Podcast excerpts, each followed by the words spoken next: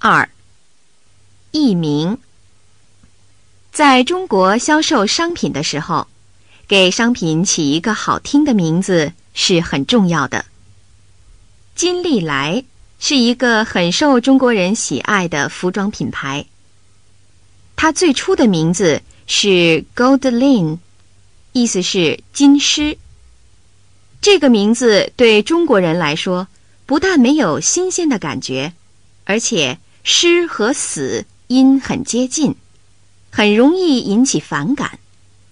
于是，生产者重新起了一个吉祥的名字“金利来”，受到了中国人的欢迎。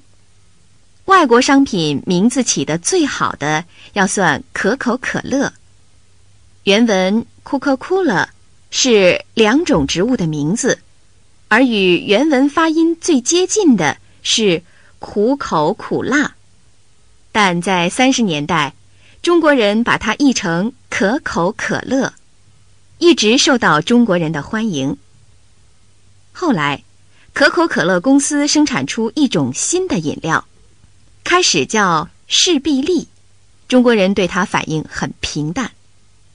经调查发现，原来中国人不喜欢这个名字，于是公司把这种饮料的名字改为雪碧，并配上晶晶亮、透心凉的广告，很快就被中国人接受了。可是当前，我国不少企业。给自己的产品起的名字有问题，有的明明是为老百姓生产的东西，却起名为帝王、富豪、皇家等等；有的明明是在国内销售的商品，却起一个老百姓不懂的外国名字。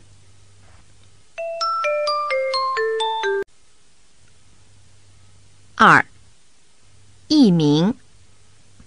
在中国销售商品的时候，给商品起一个好听的名字是很重要的。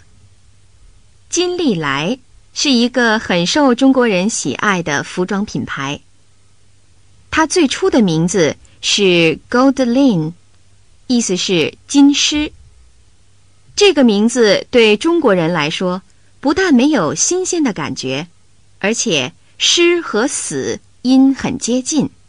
很容易引起反感，于是，生产者重新起了一个吉祥的名字“金利来”，受到了中国人的欢迎。外国商品名字起得最好的，要算可口可乐。原文 “Coca-Cola” 是两种植物的名字，而与原文发音最接近的是“苦口苦辣”。但在三十年代。中国人把它译成可口可乐，一直受到中国人的欢迎。后来，可口可乐公司生产出一种新的饮料，开始叫士必利，中国人对它反应很平淡。经调查发现，原来中国人不喜欢这个名字，于是公司把这种饮料的名字改为雪碧，并配上。